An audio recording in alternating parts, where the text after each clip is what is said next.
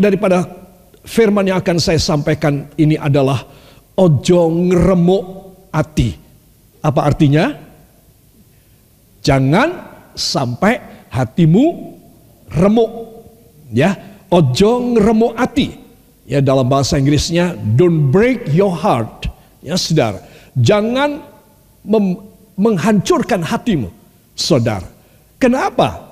Tuhan sering kali orang lain yang menghancurin hati saya. Sampai saya porak-poranda, hancur luluh lantak, tidak bisa bangun lagi. Berkeping-keping, saudara. Nanti kita akan melihat rahasianya.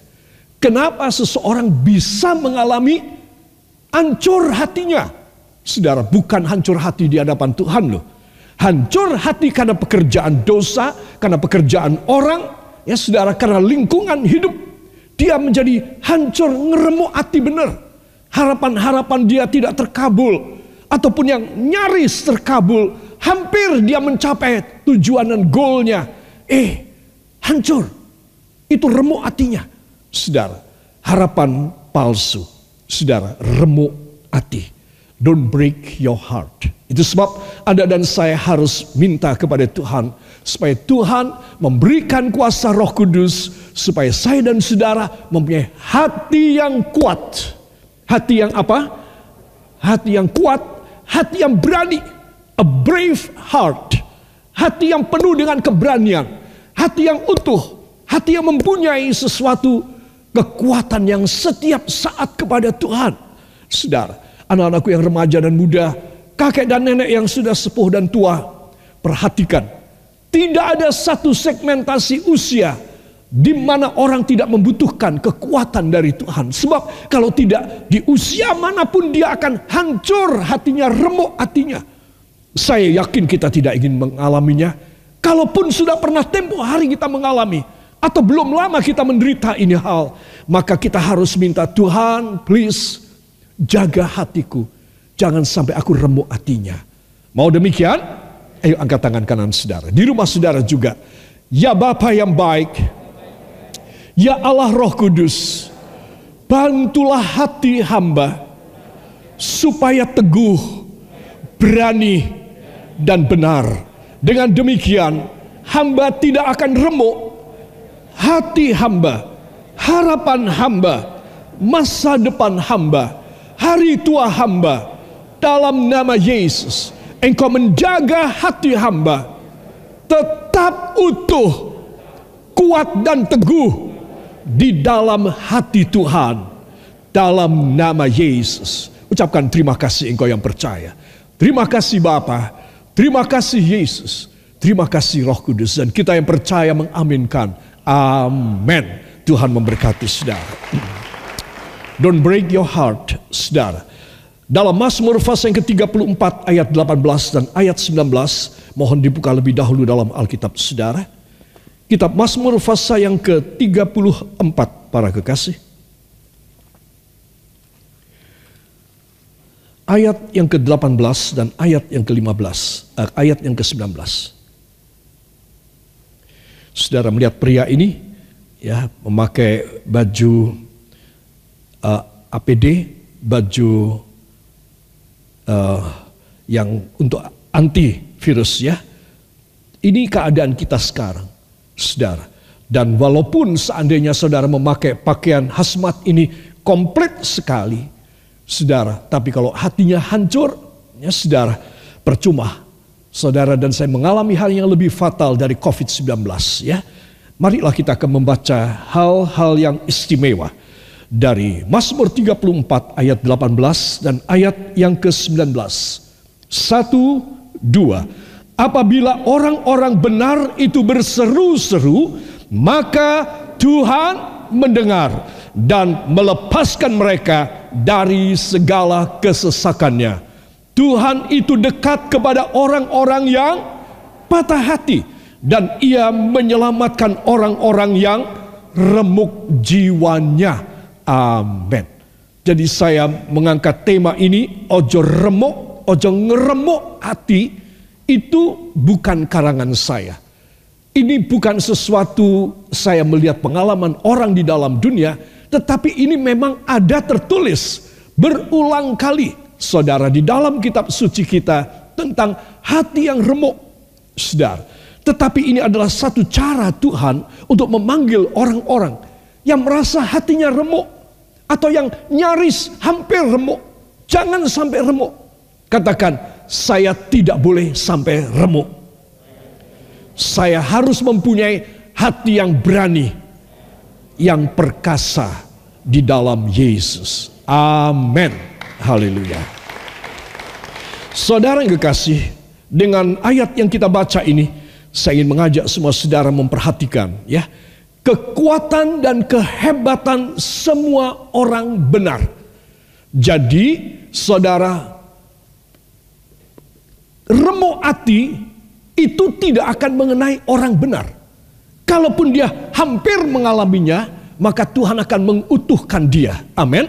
Itu sebab menjadi orang benar seperti ayat yang kita baca 18 dan 19 kita melihat di sini adalah orang-orang yang istimewa yang diistimewakan tidak akan mengalami lagi remuk di dalam hatinya. Ya saudara, itu sebab saya tulis kekuatan dan kehebatan orang benar ya ayat 18 apabila orang-orang benar itu berseru-seru maka Tuhan mendengar dan melepaskan mereka dari segala kesesakannya. Katakan luar biasa.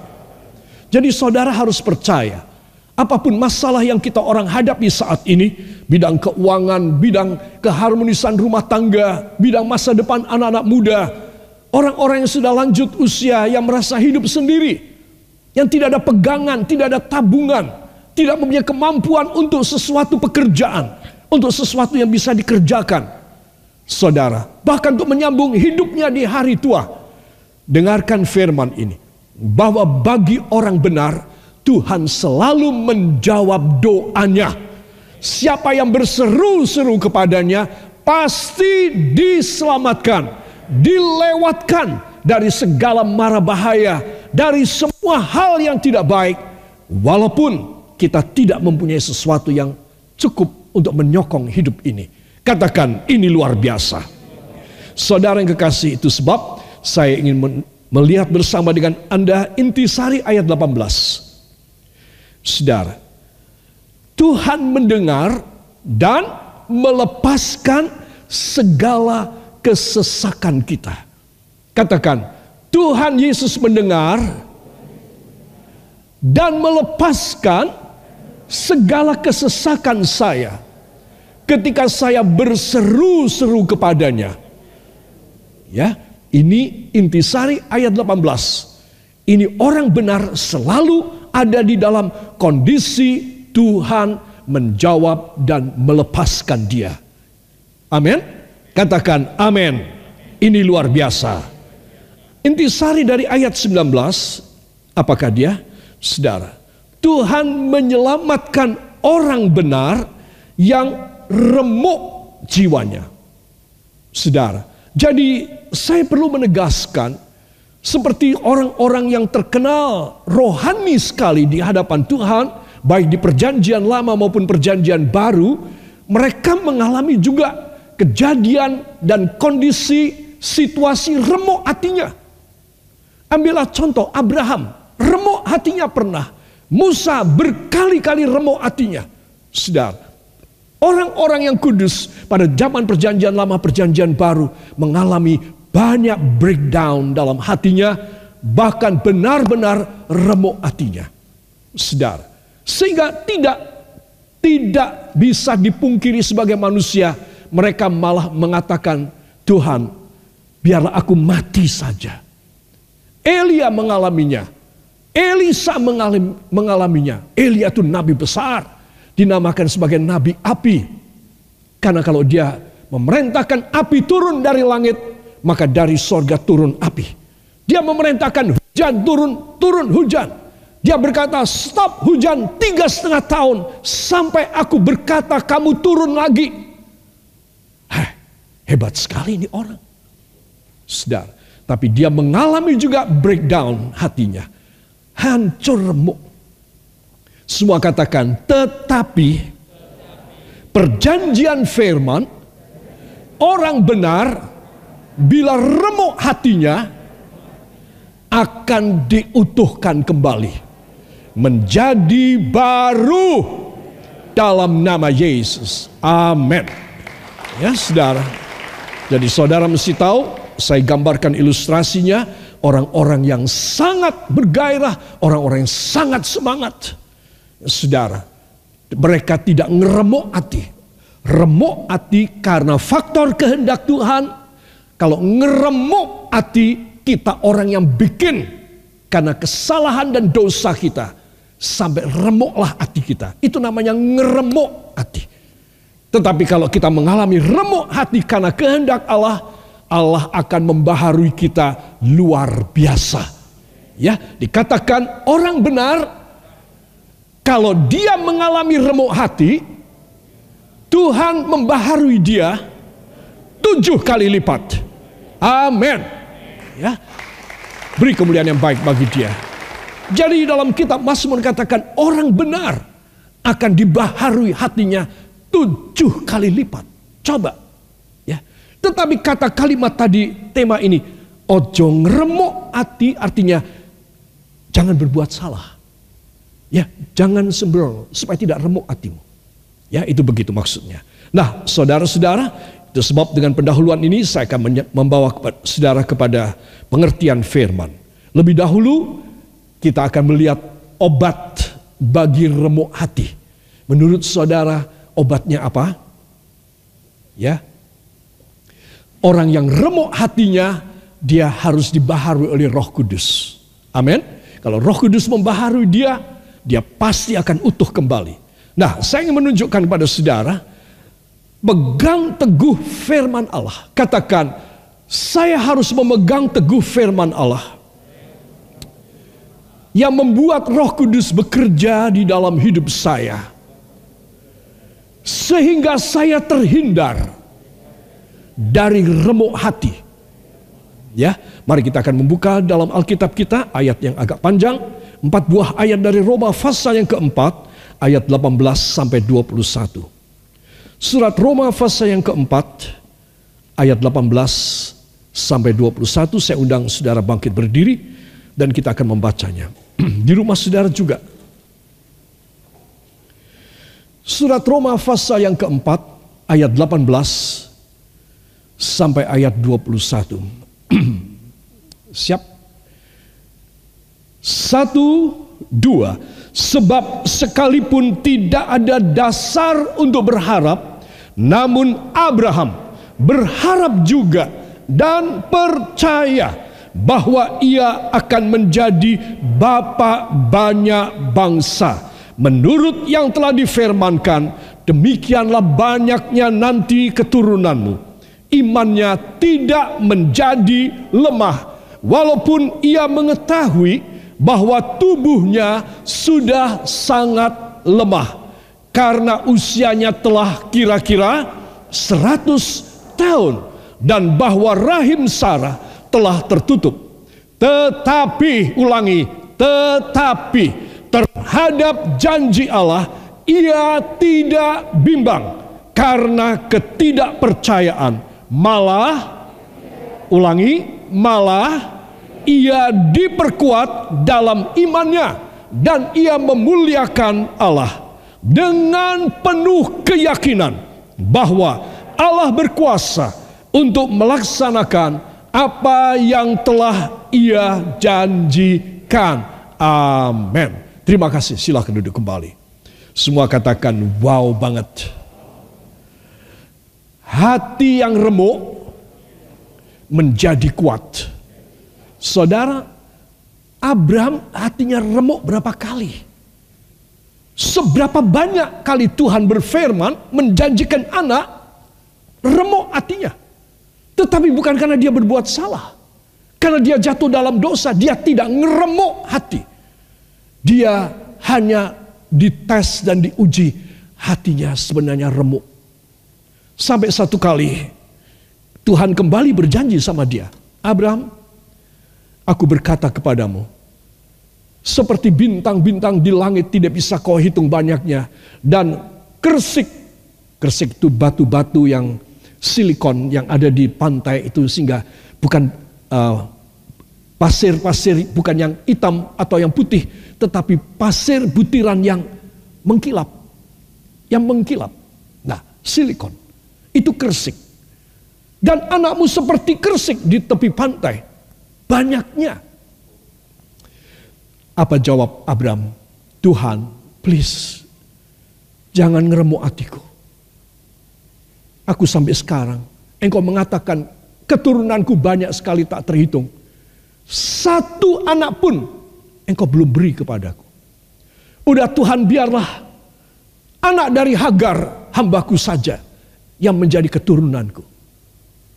Sampai dia menjawab Tuhan sedemikian. Karena dia sudah remuk hatinya. Tuhan engkau cuma berjanji. Kapan engkau memenuhi janjinya? Tetapi dari Roma pasal 4 kita melihat rahasianya. Tuhan memang benar-benar setelah masa dia menguji iman dan ketaatan Abraham benar-benar Tuhan memenuhi janjinya. Amin. Jadi katakan bersama saya, mulai malam ini saya tahu rahasianya. Segala keadaan yang hampir tidak mungkin Pasti mungkin. Pasti terjadi. Karena saya teruji setia. Penting loh saudara. Sudah tentu kata setia ini membutuhkan waktu, jurasi. Agak lama memang. Tidak bisa saya dan saudara dites 10 tahun, 5 tahun setianya. Mungkin belasan puluhan tahun. Saudara, Abram itu berapa lama dia dites? Paling sedikit dia dites itu 75 tahun. 75 tahun. Belum setua saya. Saya 70 tahun. Saudara. Jadi saudara tahu lihat bahwa Abraham dites begini lama. Tetapi setelah dia lulus dan dia setia. Dia tidak berubah setia sama sekali. Saudara, Tuhan memberi kepada dia seperti yang Tuhan janji anakmu keturunanmu luar biasa banyaknya. Amin. Itu sebab saudara harus tahu. Memegang teguh firman adalah obat Anda dan saya tidak ngeremu hati. Kita akan selalu segar, bergairah, menanti dan berharap tiba waktunya nanti aku pasti dikabulkan tiba waktunya nanti doa-doaku dan janji firman dipenuhkan di dalam hidupku. Amin. Saudara harus saudara harus bisa dites. Lulus di dalam testing saudara. Jangan ngelokro, Tuhan engkau tidak jawab. Ya sudahlah, aku pindah kepercayaan, aku pindah agama. Aku tidak berharap kepadamu lagi. Coba bayangin kalau Abraham berbuat demikian. Tuhan sakit hatinya. Dia ngeremu hati Tuhan. Tapi Abraham tidak. Sampai umur 99 tahun. Dan kemudian datanglah tiga pria yang gagah dan cakep. Berjalan di muka tendanya. Dan dia punya pikiran ini mesti Allah. Orang tidak seperti ini. Dia berlari dan menghadang ini tiga pria. Dan dia sujud di mukanya, di muka mereka. Dan dia berkata apabila Tuhan berkenan dan melihat hambamu yang hina ini, berkenan pada hambamu yang hina ini. Tolong please, berhenti sebentar di depan kemahku, di bawah pohon ini untuk berteduh. Aku akan mencuci kaki kalian bertiga dan aku akan membawakan sedikit air dan roti kepada kalian. Setelah kalian segar, boleh kembali berjalan. Please, penuhi keinginanku. Tiga pria ini ternyata Allah berkata, Abraham, lakukan apa yang kamu mau. Dan mereka bertiga duduk di bawah pohon di depan pintu kemah Abraham. Abraham masuk. Dia berkata pada istrinya, kita punya tamu agung.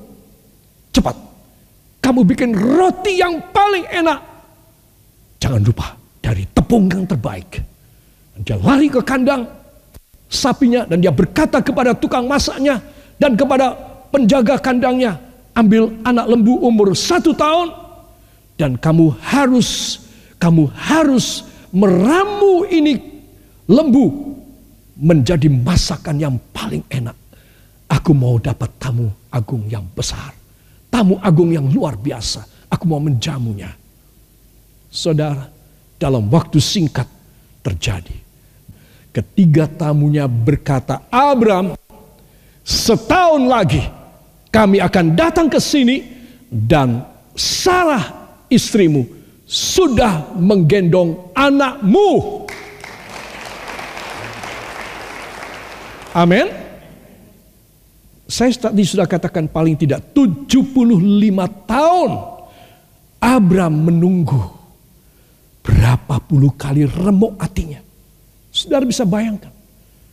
Tetapi ayat yang kita baca tadi, tetapi terhadap janji Allah, Abraham tidak goyah. Wow. Hebat sekali. Kalau saudara pegang perjanjian firman, saudara tidak goyah, dan engkau memegang teguh dalam hidupmu, saya beritahu para kekasih, engkau sudah mendapatkan apa yang engkau inginkan. Tinggal tunggu waktunya. Pasti itu dijadikan nyata. Dan sementara Anda dan saya menanti, berbuatlah sesuatu yang menyenangkan hati Allah. Amin. Abraham, saya nggak tahu ini ide dari mana. Saya yakin ide dari roh Kudus.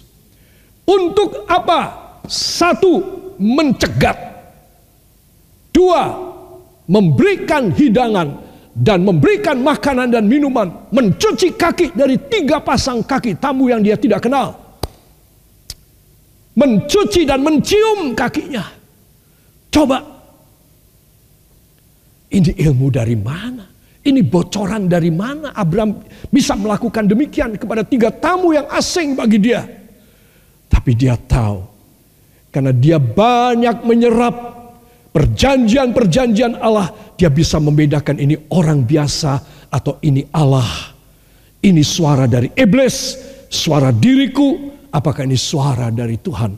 Dia pandai membedakan. Amin. That's why it's one of us in the last days, we will face so many things that make us to withdraw from the Lord so that we are trapped, being trapped by the Satan's power and all the worldliness authority in our life so that we will not fruitful and we must be thrown out into hell. But this is the time for us to reveal and to prove our faithful to God. If we're faithful to Him, and He will repay us, and He will ful- fulfill everything that we need, that we ask Him. This is the time. That's why we have to have the Spirit to discern, membedakan. Many times we cannot discern which kind of voice from which from who is the voice in my heart, in my mind. Itu sebab kita harus belajar untuk membedakan suara. Saudara belajar, saudara akan selalu dapat yang benar. Suara firman. Bapak Abraham juga demikian. Ketika dia melihat tiga tamu yang asing ini, saudara dia tidak kenal sama sekali. Dia yakin mereka sedang berjalan, mau lewat saja. Eh, hatinya berbicara. Roh Kudus memberitahu, tahan mereka bertiga. Jamu mereka seenak-enaknya, sesenang-senangnya. Maka apa yang kau inginkan diberikan. Karena mereka adalah Allah. Saudara. Dan itu sebabnya Abraham melakukan. Saudara, ini obat bagi remuk hati puluhan kali yang dia alami dan dia derita. Saudara, saya yakin kalau seorang suami dan dia memang sudah dikatakan bahwa dia tidak bisa punya anak atau istrinya juga demikian saudara untuk membicarakan soal anak antara mereka berdua itu sudah tidak kepingin sama sekali. Omong aja nggak kepingin. Karena memang nggak bisa.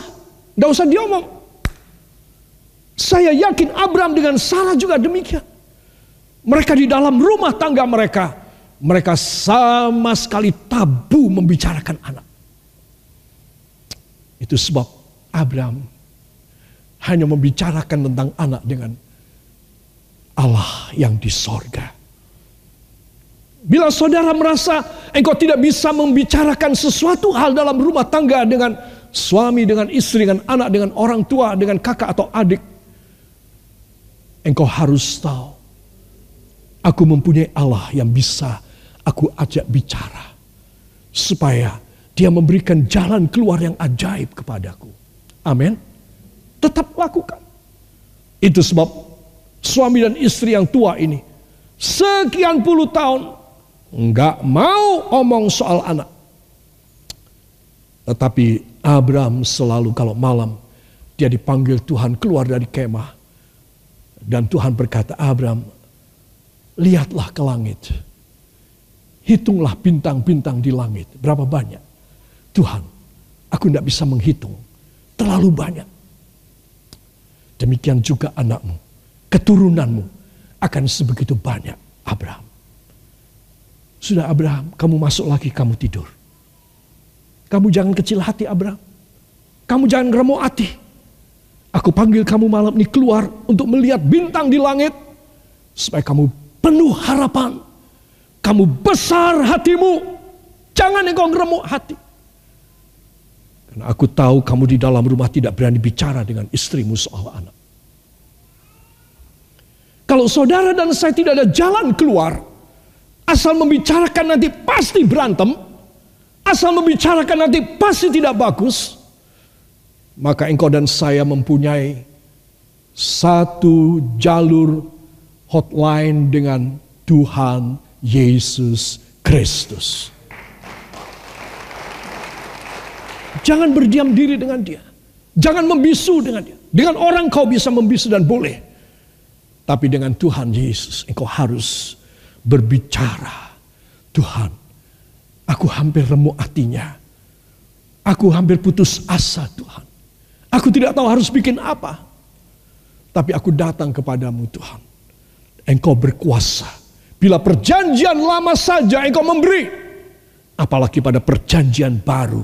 Pasti lebih cepat. Dan tidak ada yang mustahil. Yang percaya beri tepuk tangan yang baik bagi dia. Haleluya. Inilah yang saya suka lakukan. Kalau tidak ada jalan bagi manusia, kalau sesuatu hal yang mustahil dan tidak masuk akal, masa saya mau hati? Saya pasrahkan kepada Tuhan. Saya minta dia yang menyambung harapan di mana saya sudah remuk hati. Dia yang menyambungnya. Abraham juga melakukan. Kalimat-kalimat dari Roma pasal yang keempat ayat 18 sampai 21 ini luar biasa sekali. Saya akan coba mereview bersama Anda sekali lagi. Ayat 18. Sebab sekalipun tidak ada dasar untuk berharap. Para kekasih. Abraham sampai umur 99 tahun masih berharap punya anak. Dasarnya apa? Ini kan ngeremuk hati. Ngeremuk hatinya dia. Tetapi dia tetap setia. Orang yang tetap setia pasti diberi dasar yang baru oleh Allah untuk boleh berharap dan boleh mendapat. Amin. Pegang janji ini.